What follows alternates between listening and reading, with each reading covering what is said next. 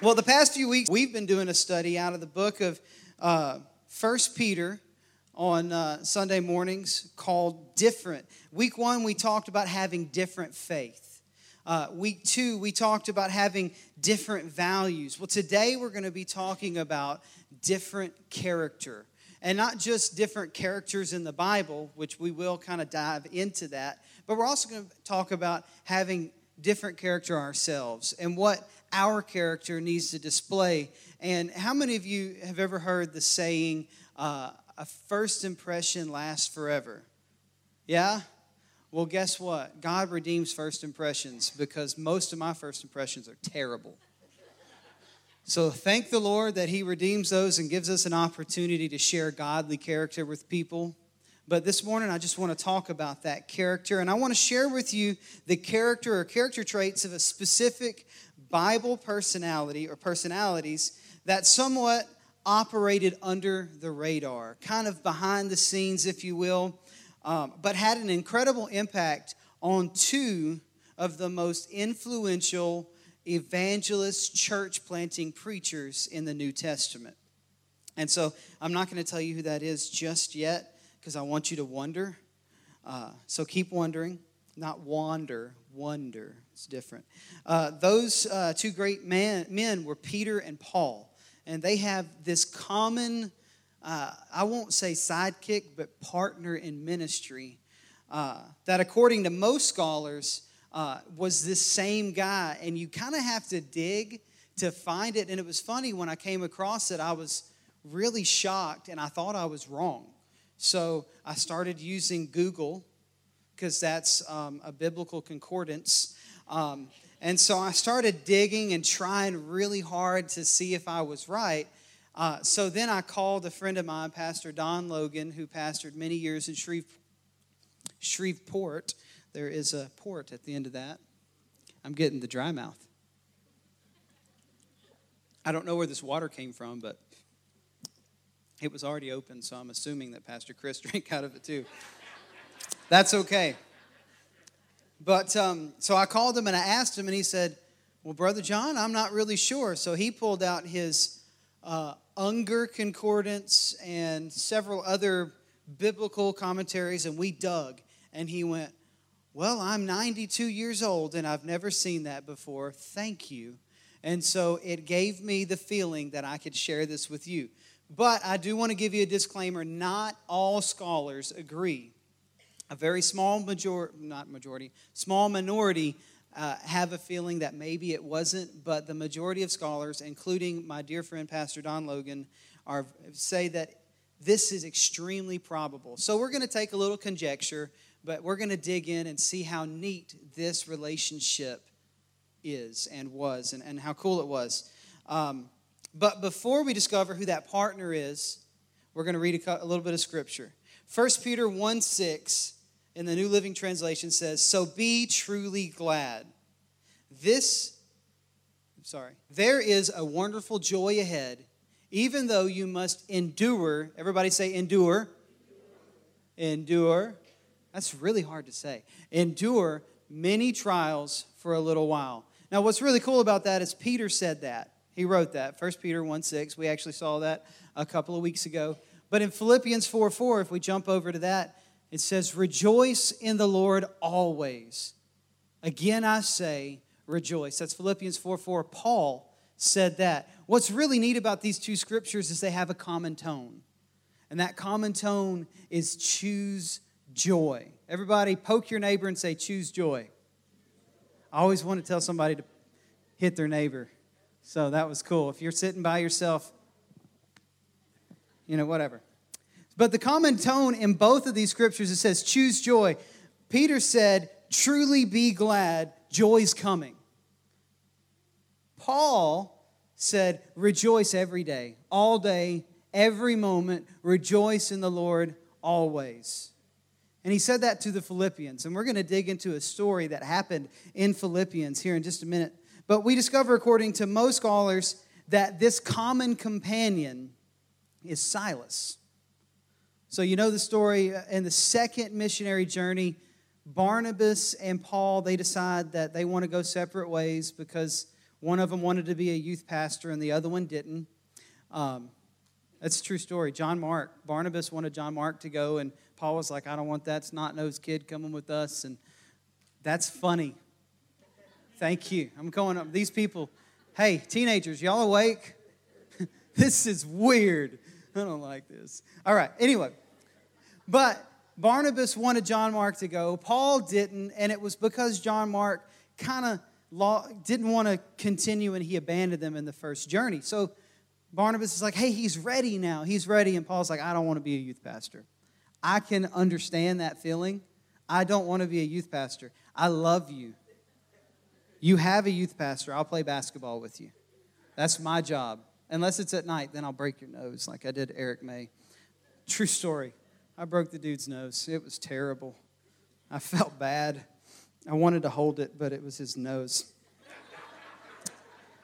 So in the second missionary journey, Barnabas decided to go somewhere else. Paul chooses Silas.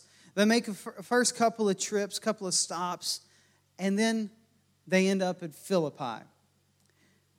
So First Peter five twelve, just so I can prove to you the relationship between Peter and Silas. Now I want to read something else to you. Uh, First Peter five twelve says, I have written and sent this short letter to you with the help of Silas. I, I want to dig into that a little bit more in just a second. Whom I commend to you as a faithful brother. My purpose in writing is to encourage you and assure you that what you are experiencing is truly part of God's grace for you. So stand firm in this grace. Silas was a church leader with high character. Okay? And what was really neat about the reason Peter asked Silas to help him write this letter, no doubt Peter spoke Greek. But we know from historical uh, records that Peter was not extremely highly educated like Paul was. However, Silas was extremely educated. And so uh, he, he asked Silas, number one, hey, write this for me. This is what I want to say to uh, everybody. So he, he begins to write. He also wanted Silas to do that so Silas could deliver the letter for him. Uh, when this was written, First Peter, it was written in sixty-two A D or thereabout. That is uh, one year after the book of Philippians. Dude, I'm not this smart. I did a lot of research, okay? But I find this really cool, so stick with me. At this same point, this is eleven years after the events of uh, the book of Acts were over, or uh, the second missionary journey was over with Paul and Silas, and what has happened is now the Christians are beginning to be um, attacked. They're beginning to be um, uh, basically just humiliated, martyred. They they are be, beginning to be shunned. This is thirty years after Jesus has uh, resurrected. Notice I didn't say just died on the cross. He died and then resurrected because he made a way for us to get back to the Father. And now this is thirty years later, and they've been stirring up some stuff. And so Peter and Paul both want to share the same, same essential message. There's some stuff happening, but rejoice because God is good. And if you remember, his grace is sufficient for this moment. So that's what's going on between these two. Now, I've done a lot of backup, and now you understand where we're at. Everybody good? All right, let's go home. I'm just kidding. We didn't do anything yet. That was just my intro. Now, just real quick. Is that intro better than the last one? Yeah? Okay, good, excellent. Y'all weren't even in here. Y'all were in youth. Y'all could have said yes way faster. Ah. All right, so here's the thing that I want you to know about Silas. Number one, he was a high-regarded church leader long before he ever met Paul. He met Paul in Acts chapter fifteen before he ever went on the uh, second missionary journey. He met Paul because Paul and Peter were having an argument. That argument was, should we or should we not have to be circumcised? What a weird argument. Sure, no. But they were, because they were talking about conversion. And so they were all having this argument, and Peter and James decided that it wasn't necessary. And so in order to teach that to all of uh, the Christian churches that were being planted, they sent Silas and another guy named Judas uh, Barsabbas, which sounds really weird. Um, but them two went, and they shared the decision of the church that conversion and circumcision did not go hand in hand. I know that's really weird, but I just want you to see this was a huge deal, and it was about to cause literally the first church split. So we're having all this. They're adding to the church daily, multiplying the church daily, and they get into this thing about religious uh, um, law from, from the Mosaic law, okay? And so they make a decision, and they had to send somebody who was known to have great character, that was respected, that everybody would listen to. So they chose Silas. So Silas and uh, Judas Barsabbas, they go, they meet up with Paul and Barnabas, and uh, John Mark was not there anymore because he had already abandoned them, uh, but he was coming back. Uh, and so they go and they deliver this decision to everybody. So this is high. This is important, okay? That's like sending Pastor Scott Holmes to our church to share some news about something, okay? Pastor Scott is the bishop over all of the Assemblies of God for Louisiana, okay? That's sending somebody that has not only high character, but also having influence. So that is Silas. All right, we have established Silas. So I believe it was Silas's character and his reputation, even before Paul chose Silas to go on the secondary second missionary journey, that caused Paul to want Silas with him. Barnabas was leaving. He needed someone that could help carry the mantle, the burden of ministry. And so he went and asked Silas. That's a big deal. For me, that's how I feel when Pastor Chris reached out to me and Pastor Weston about coming here. It was, hey, God's doing something in Eunice.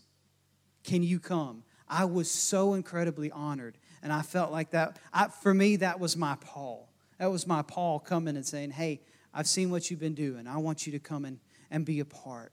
And so this morning, we're going to dig for the next twenty-seven minutes. I don't know. I don't think I can preach that long.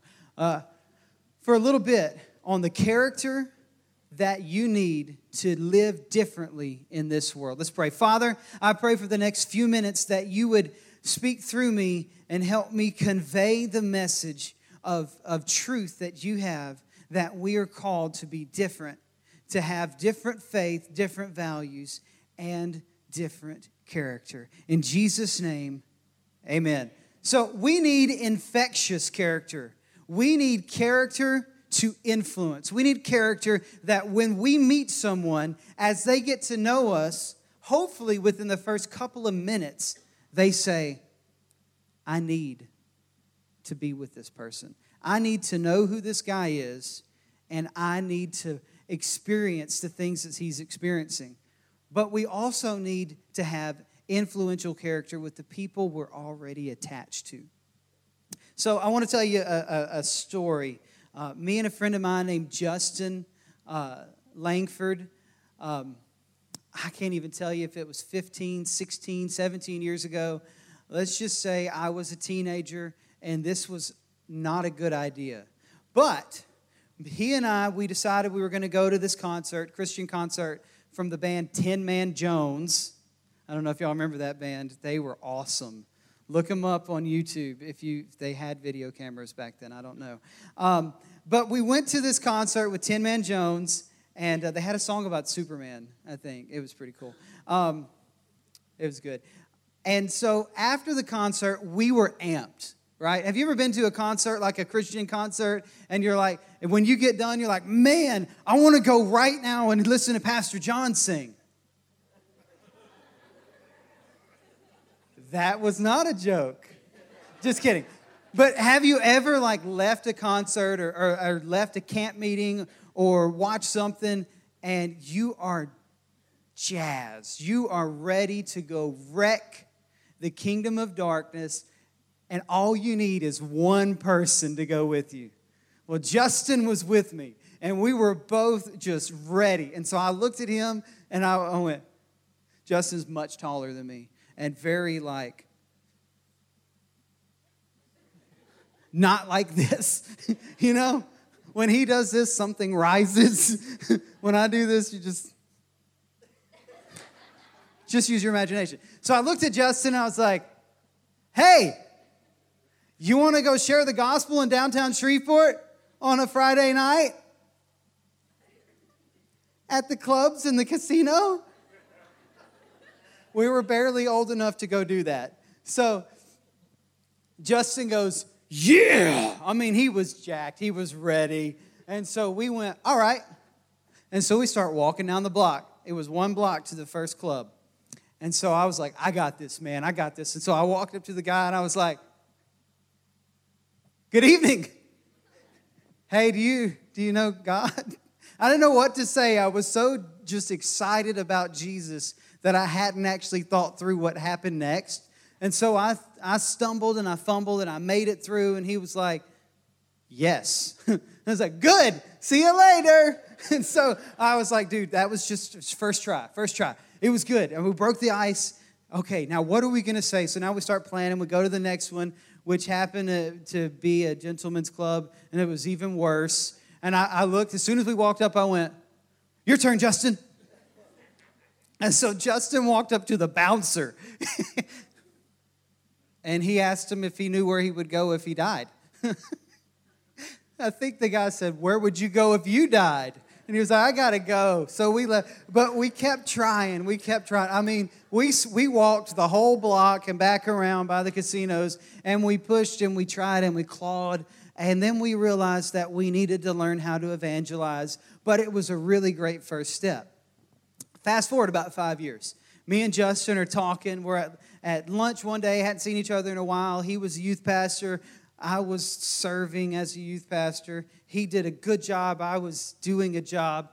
And so I was asking him, hey, remember that time we went to that Tin Man Jones? And he just like stopped smiling. He was like, yeah. I said, dude, I just want you to know that if you hadn't have been there, like saying, yeah, let's do it, let's do it the whole time, dude, I, I wouldn't have done it. Like, you really encouraged me that night. And then he goes, dude, if you hadn't have been saying, let's go, let's go, I wouldn't have done it. And I was like, so neither one of us really wanted to do it?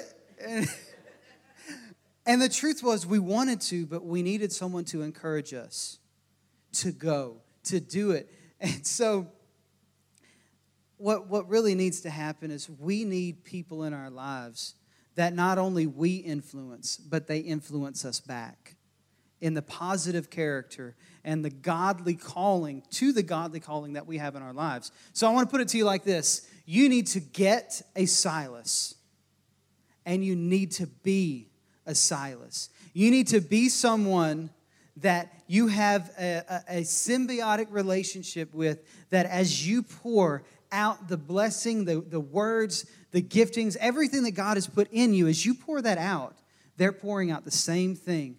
And because you have that relationship, neither one of you are takers. And you're edifying each other. You're lifting each other up. So um, this, uh, hey, by the way, this is that computer. Y'all don't need to know. Um, there it is. Sorry. So the first thing I want you to know about being a Silas and getting a Silas is friends help you move forward. I'm going to say it again. Friends help you move forward, not furniture. That's the guy with the pickup truck, Aaron. Um, Joshua, thank you, by the way, for you guys helping me move furniture a few weeks ago. Um, you need to be a Silas. You need to get a Silas. Now, you may say, I don't have anybody in my life like that. Who are you surrounding yourself with right now then? Where are you going? What are you engaging in? If you don't have anybody in your life like that, take a step back. I'm looking at the man in the mirror. I'm just kidding. But you need to change your way. I'm just kidding. You need to look. Totally didn't plan that. It's not written down. But it was pretty good. It's a little bitchy.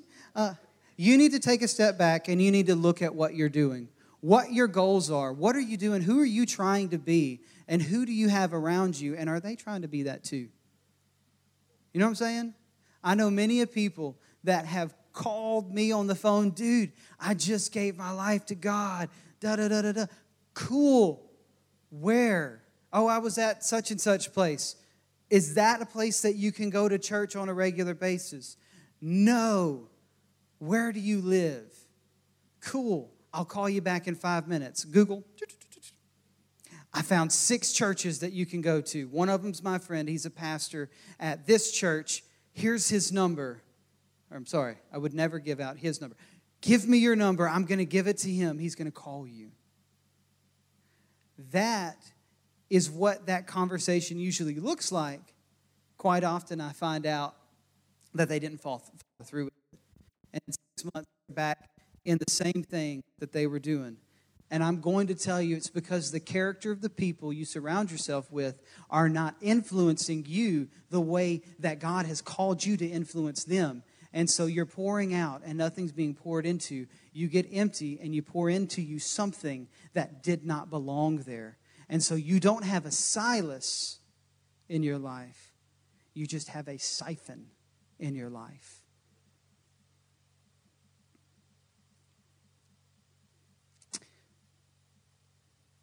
I have a pastor friend who uh, was actually my pastor at the last church I was at. His name is Keith Bryan. And uh, he went through a, just a terrible uh, circumstance in his life that, that caused him to uh, lose his marriage and, and lots of other things. He was lead pastor at a church by no fault of his own, had no choice in the matter. And so he he he lost his, his marriage and uh, ended up raising four kids by himself. And so through that, he kind of got down. He he lost his way and stopped stopped everything. Started going down a different path. And a few several years later, someone reached out to him and began to influence him. But only would influence him on his terms. Okay? And I mean the influencer would only influence him on his terms. Come to my house. We're going to have a barbecue. Hey, we're going to do this tomorrow night with my Silas and his Silas, so to speak. And he began to influence. And before long, my friend began to start going to church again. And slowly but surely, God began to tear off all the calluses and all the, the hurt and the anger and the brokenness, because it wasn't just his former spouse that caused the hurt. It was also the people who didn't know anything about what he was going through that went to church and were supposed to love him through it. That's for another time. We don't need to talk about that. But he began to go, and God restored him. And he, he ended up getting back in, in ministry. His former wife even wrote a letter to the uh, National Office for Assemblies of God, and he got his credentials back to the point that he is still ordained in the ministry, which is extremely hard to do. There, there is less than, I want to say, less than one hundred people in the entire world that are in the Assemblies of God that are divorced, that are ordained ministers. That tells you how much not at fault he was. All right, that doesn't matter. I'm going off on a rabbit trail. But the point is, he began to minister again. And he knew God had a calling on his life to pastor. So he went to a church in a town that will remain unknown in North Louisiana, uh, in Monroe. Yeah, I'm just kidding. I don't know where it was. Um, but he preached and, and met with the church board afterwards. And the church board said, we can't hire you. Thank you for coming. But we can't hire a divorced person. That's their prerogative, and that's fine. The problem is they brought him five hundred miles to preach, and he was expecting to get ready to walk back into his calling, and they didn't share that with him before he drove all the way there. So he was broken, big time. He gets in his car, and he's driving back, and he picks up his phone, because that's what phones sound like when you dial. Beep, beep, beep, beep, beep, beep. All right, and so he calls and he gets on the phone with another pastor friend of ours, Den Hussey, and he he tells Den everything. And he's like, hey, so this is what happened, because Den had been praying with him about the, the opportunity, and let me tell you what happened. And Keith is near tears upset. He's frustrated, doesn't know, and he's basically saying, I'm probably never going to get an opportunity. Based on this one encounter, he has written his entire life story. And our friend Den Hussey says, here's what we are going to do. That is an incredibly powerful statement. He told me when he heard those words, he knew that for sure, for certain, in this moment and forever, he's no longer alone. He's no longer pushing and clawing, trying to dig his way out of the hole and back into the calling of God on his life. He knew in that moment he wasn't alone. Why? Because he had found his Silas. Because he had found the person that was going to see this journey through with him. And I, I, obviously, he became my pastor. So God saw him through to complete restoration. And that's an incredible journey. And I want you to know that, that Den Hussey never stopped. Like, I saw Pastor Den regularly while I was on staff at Bayou Gosh. And that was a cool experience to see what, let's call it this, the we factor could do. When you have somebody that doesn't say you, but they say we. We're going to do this. We're going to accomplish this. So let's dig into some more text. Acts sixteen, uh, verses sixteen through eighteen. One day, as we were going down to the place of prayer, we met a slave girl. This is Luke talking. Luke apparently was with uh, Paul and Silas on the second uh, missionary journey, and the first and the third. Uh, and also Timothy was there, just so you know. Uh, down to the place of prayer, we met a slave girl who had a spirit that enabled her to tell the future. It's important to note she was a slave girl. She earned a lot of money for her masters by telling fortunes.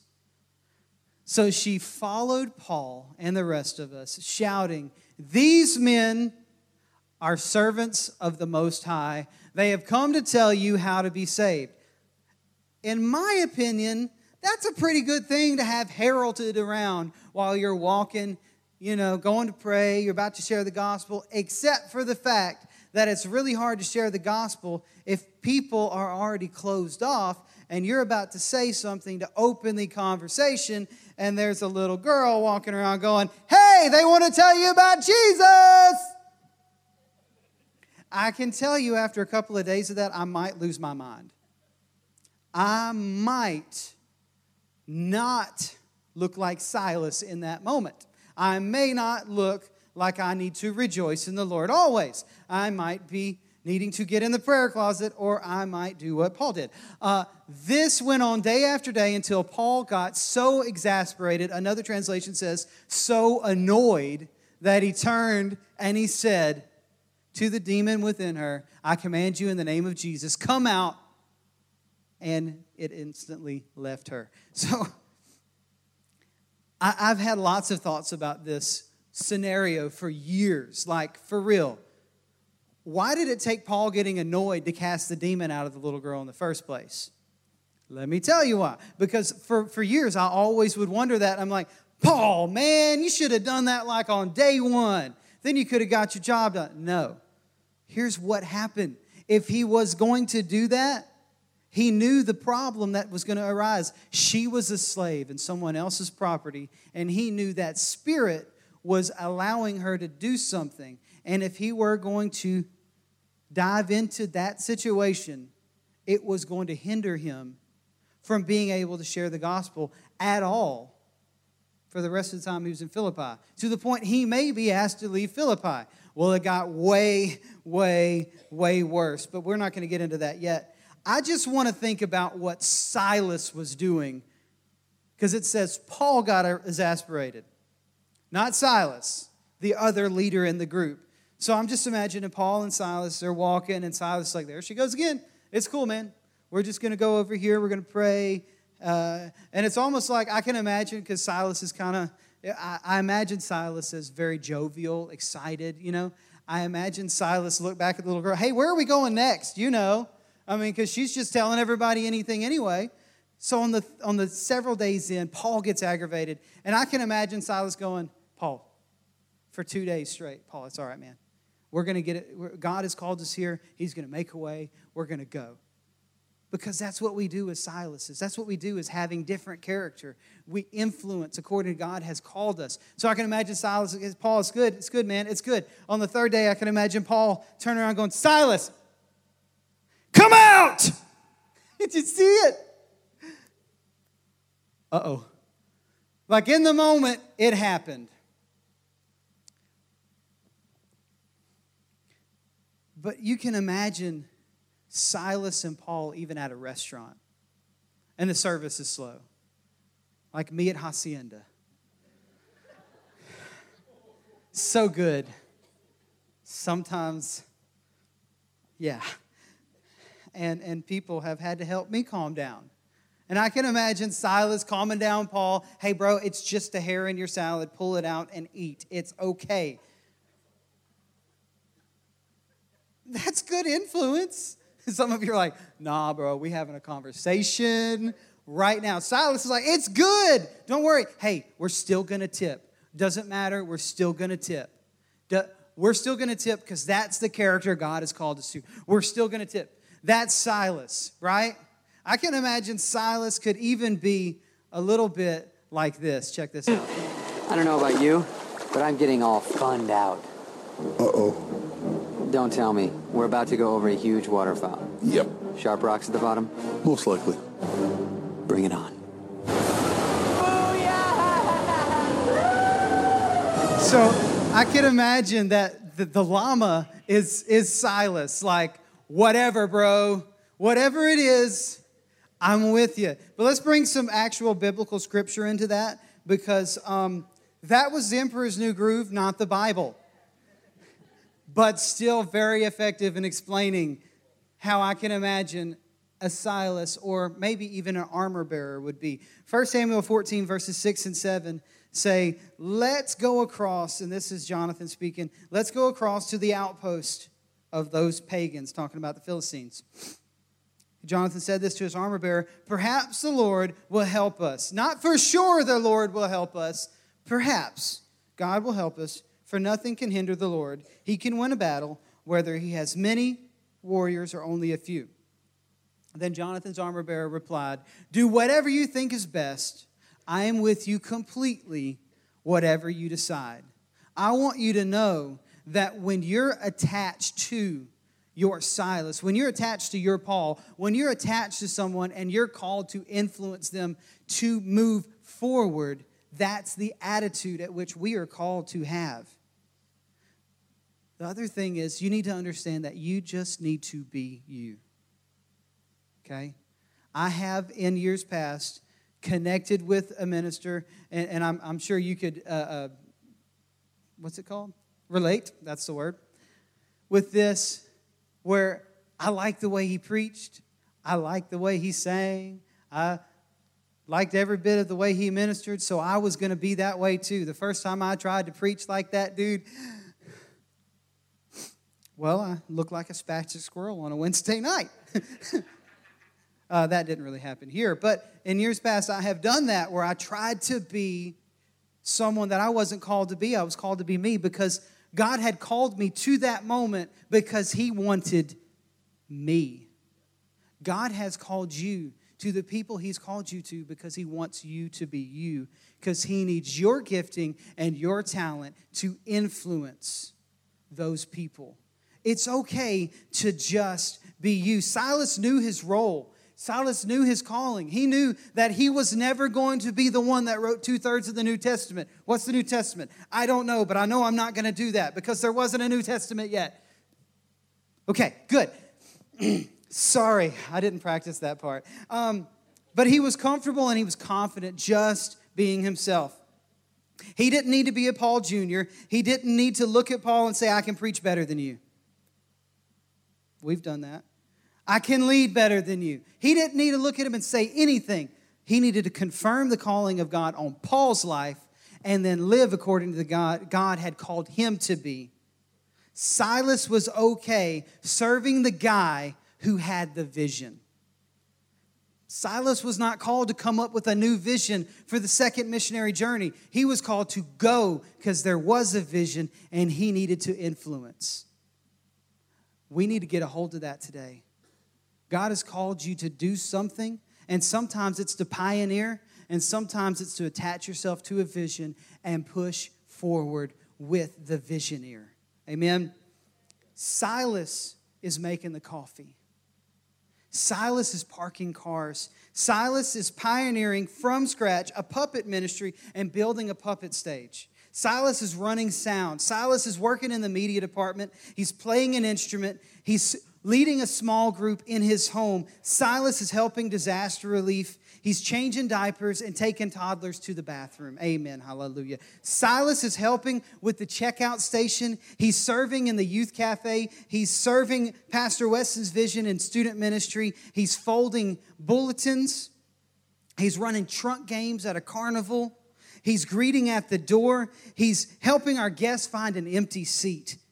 He's cleaning the church. Silas has decided to find his purpose and impact eternity. If you serve in any of those ministries, can we just give everybody a hand clap that helps serve and make the vision of this church go?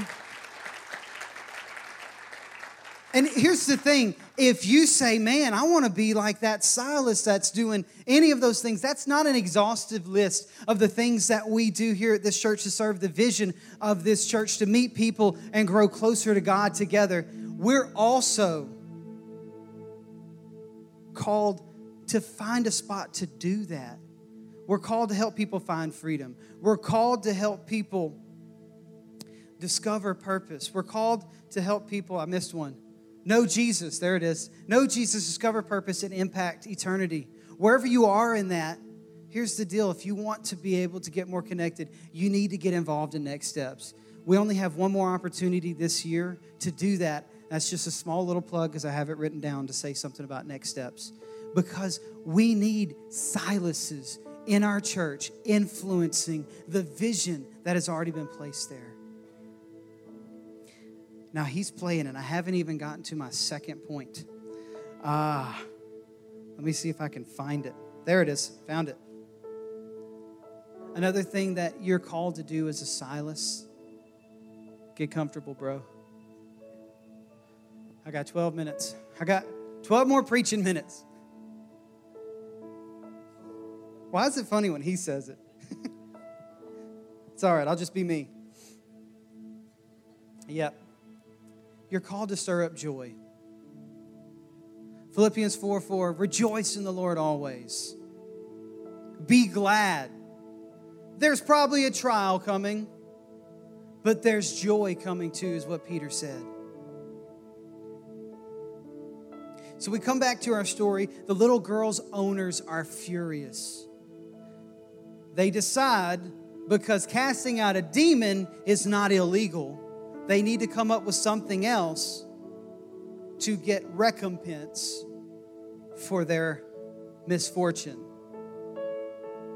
So they go to the The, the leaders of the town, the magistrate, whoever it is, and they begin to say, say, Paul and Silas, not Timothy and Luke. I don't know where Timothy and Luke went.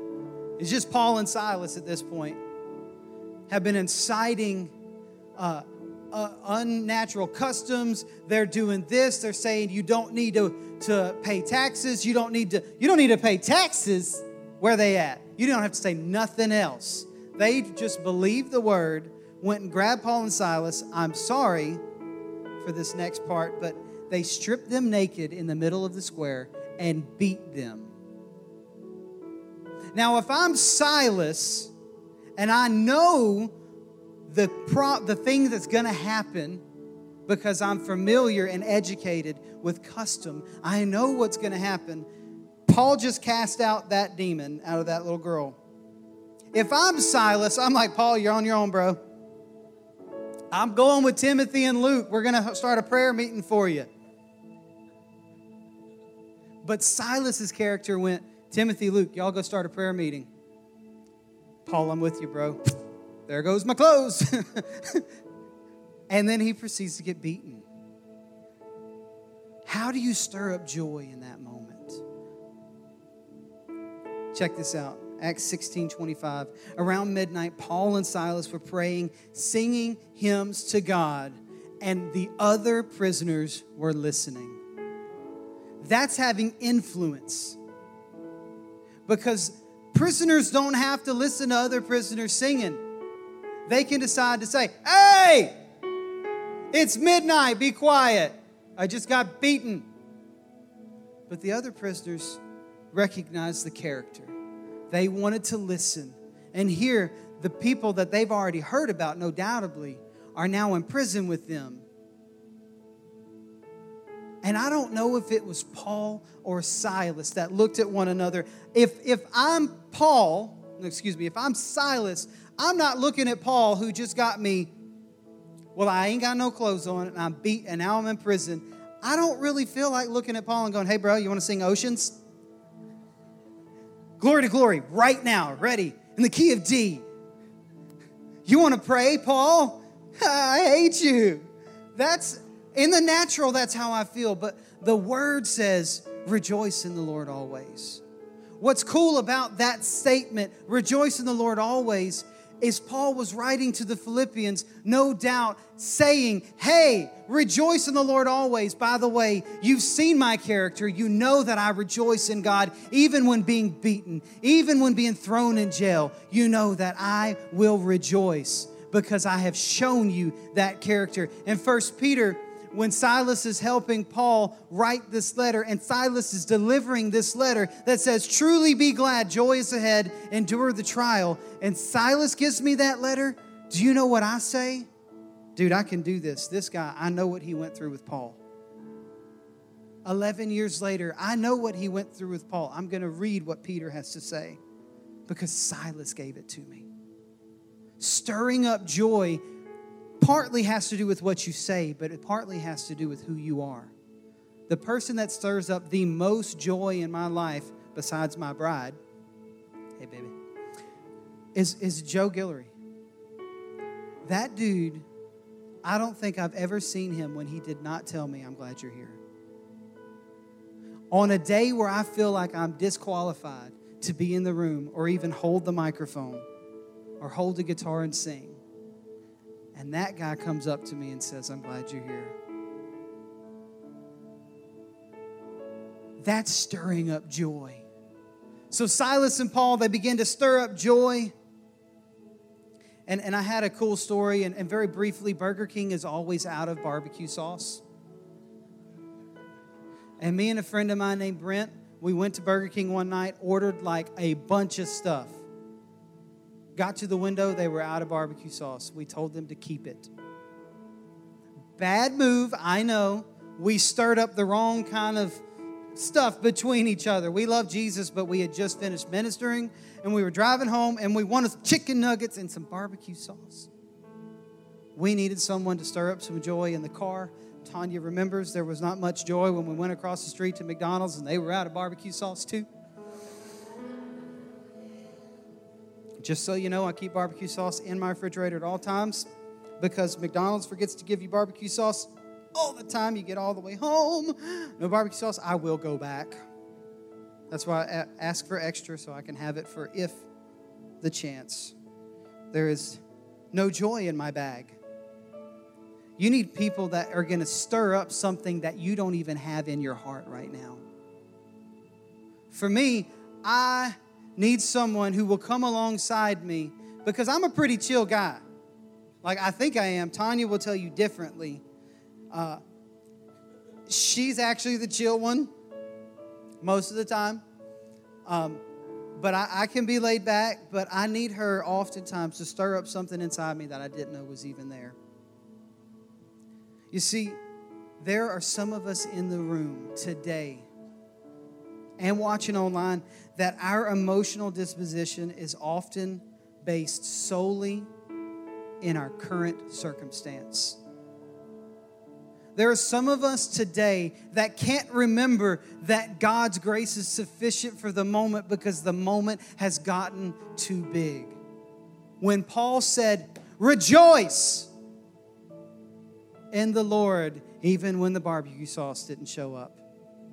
That's a simple thing.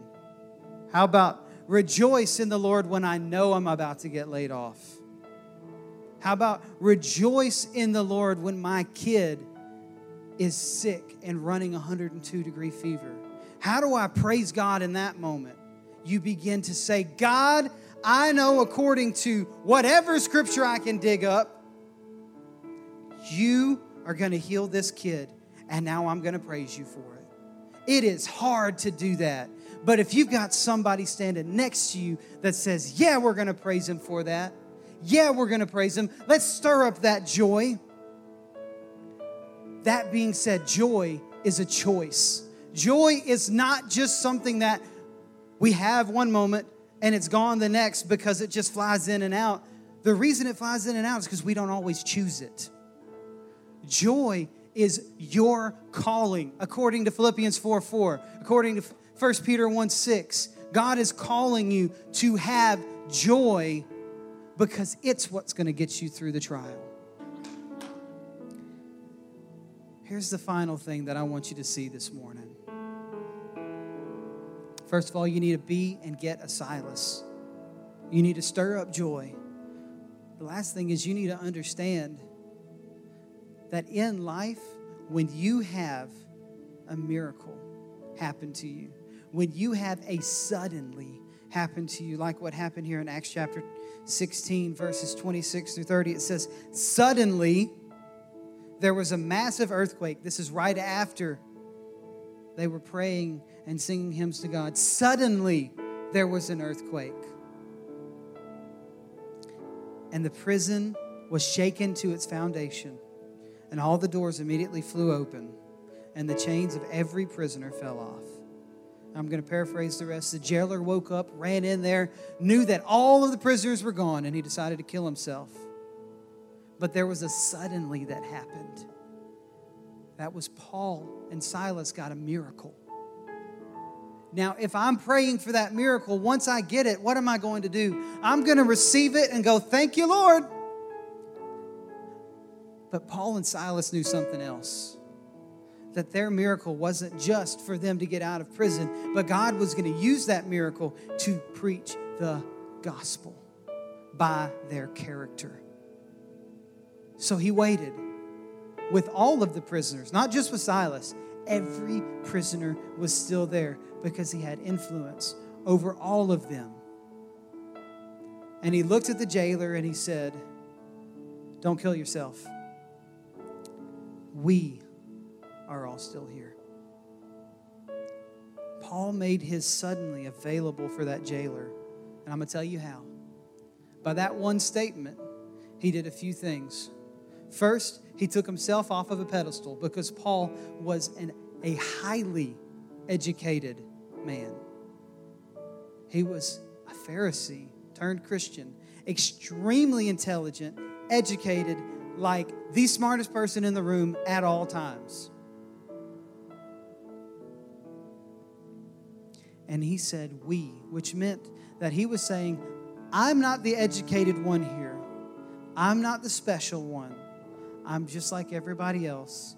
This is the miracle that just happened to us. We're still here. And the jailer said, I'm just like him. I'm not educated. I'm a part of this group.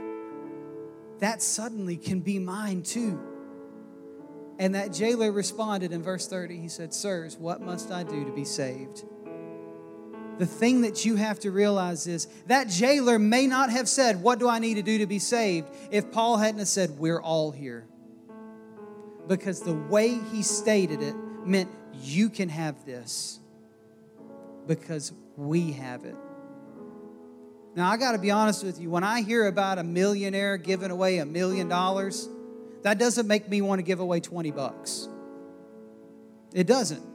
Because it's not the same, because I'm not a millionaire. I'm not on the same social class as them. But when I see, let's say, a sports figure come down from wherever they're at and they serve in disaster relief. Let's take it a step further. When I see my pastor stay over after a conference where we've been there for three days. We got to come home and prepare messages and everything else. And he decides to stay over for two more days and serve in Houston rather than coming home to see his family that he has not seen in six days now. That makes me want to go serve too, because it makes me know that I can do that too, because he stepped down to me. Your suddenly is not just for you. In the book of Revelation, it says they overcome by the blood of the Lamb and the word of our testimony. When you have something happen to you, don't keep it to yourself. I had a suddenly happen to me and Tanya two years ago, a year and a half ago. Two years ago, this past week, we lost a pregnancy. We lost a child. It was late, later term. We knew the gender of the child. It was devastating. It broke us to the point that Tanya cried herself to sleep every night for five months. And I held her for five months. How was that a suddenly, Pastor John? I hadn't got there yet. One Sunday morning, a preacher says, a guest preacher, just in the middle of his sermon, he stops and he says, there's a woman in here longing to be a mother and her hold her child. By this time next year, you're going to be holding your baby. Tanya stopped, looked up, and went, that's mine. We found out three weeks later we were pregnant, and we were five weeks along, which meant she was pregnant at that moment. Or we were three weeks along, four weeks along, something like that. We were pregnant at that exact moment. Our suddenly is being held by Nidra Darby right now.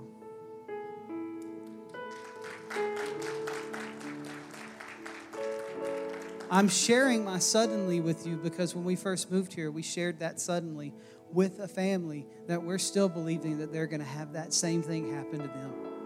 And I pray for it every single day. And I'm holding on to the fact that they're going to get there suddenly. Today, if you have recently had a suddenly happen, I want you to share it. If you're holding on, waiting for a suddenly, grab a hold of mine. I'll share it with you. Grab a hold of somebody else's. And I want you to know it is a lie of the enemy when they, when you begin to get jealous over somebody else's suddenly. You need to grab a hold of that and say, God, if you did it for them, you'll do it for me. Because the word says he's no respecter of persons. Why don't you stand with me? I have one more thing to say. First Peter one six, it says, endure the trial, which I said earlier means patiently withstand and not lose strength. This morning or this afternoon, hopefully the saints are already winning. There's three things I need to challenge you with. If you haven't done it yet, become a Silas to somebody.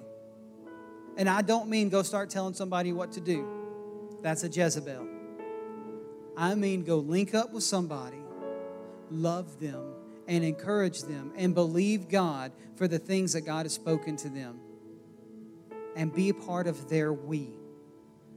Go be a Silas. If you say, Pastor John, I don't have anybody like that in my life. All I want to tell you is I want you to look at what you're surrounding yourself with. You may need to move. And I don't mean your house. Maybe. You may need to move where you're at and connect with people who believe in the calling of God on your life. Well, I call them all the time. Keep calling. Well, when I call, they don't answer. They don't call me back. You're calling the wrong person. God is going to put that Silas in your life.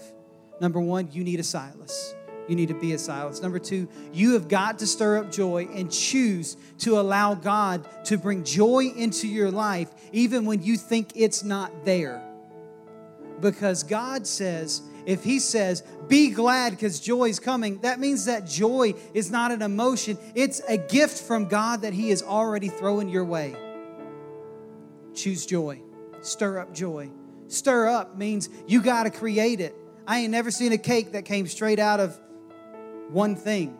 There are several ingredients to a cake, right? If you're going to stir up joy, you might need to take a little bit of this and a little bit of that and grab it. And that means you might need to take this Silas and this Silas and this Silas and go, hey, y'all, this is what's going on in my life. I'm praying for us suddenly. Y'all pray with me. And I promise you that's going to stir up joy. The last thing I need you to do is I need you to be ready for your suddenly and to share it with other people. Share it with the Walmart checkout people. There are four Walmart employees right now that I'm praying for on a daily basis. I don't know why I want to win Walmart, but I'm going to. I know their names. Some of them know my children, and they give me a hug when I walk in Walmart. It's a little weird, but I like it. And I share with them every testimony that God does in my life. I call Josh in the middle of the week, which is not necessarily a suddenly, but I'm like, hey, I think I'm going to put a keyboard in the drums. Cool, huh?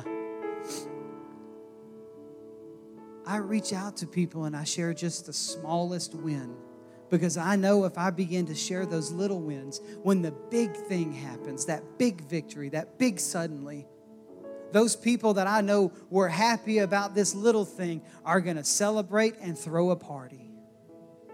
If you read later on in Acts chapter sixteen, it says that the jailer went home with Paul and Silas, and they threw a party until morning because they were celebrating their suddenly.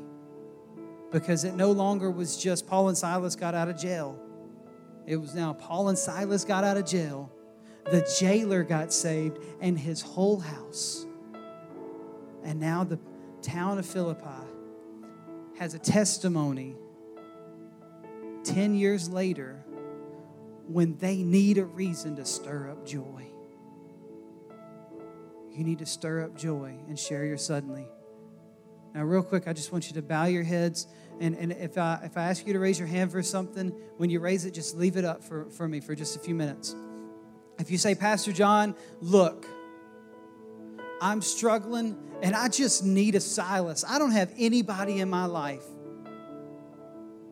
That is a Silas. Would you just lift one hand? Just leave it up for me. I need a Silas in my life. Leave it up. Leave it up for me. Don't put it down. If you say, Pastor John, I need to learn and have people help me stir up joy because I can't find a reason to get out of bed in the morning, I want you to lift your hand and leave it up. Keep, if you raise your hand for Silas, leave it up. If you raised your hand for joy, I want you to leave it up for me. Now, finally, if you say, Pastor John, I need a suddenly. I need a suddenly. I just want you to raise your hand and leave it up for me too. I need a suddenly. If you're breathing, you know somebody that needs a suddenly. Don't be shy, because this is a moment where God can bring you freedom. I need a suddenly. If it's just, I need to give my life to Jesus, that's going to be your suddenly today. Now, finally, leave them up. One more second, leave them up. If you say, Pastor John, I'm going to be a Silas for somebody. I choose today. I'm willing to be a Silas, or I'm already a Silas for somebody. I want you to raise your hand all across this room. You say, I'm willing to share my suddenly with somebody. I want you to raise your hand. Now, with every hand raised up in this building, I want you to lift your head and look around. These people say they'll share your, your suddenly. They'll pray for your suddenly. Keep your hands up for just a minute more. I want people to really look around. These people say, I'll stir up joy for you. Now, if you're standing next to somebody that you don't know and you need that joy, just start a relationship. Let's pray. Father, I thank you right now that you are stirring up joy in the hearts of your people, that you are going to bring us suddenly. And you are going to show up and show out in an incredible way. Lord, we love you. Lord, I pray that you remind people of who you've called them to be and not who they've convinced themselves they have to be. We love you and we thank you in Jesus' name. Amen. Can we give the Lord one hand clap of praise this morning? Amen.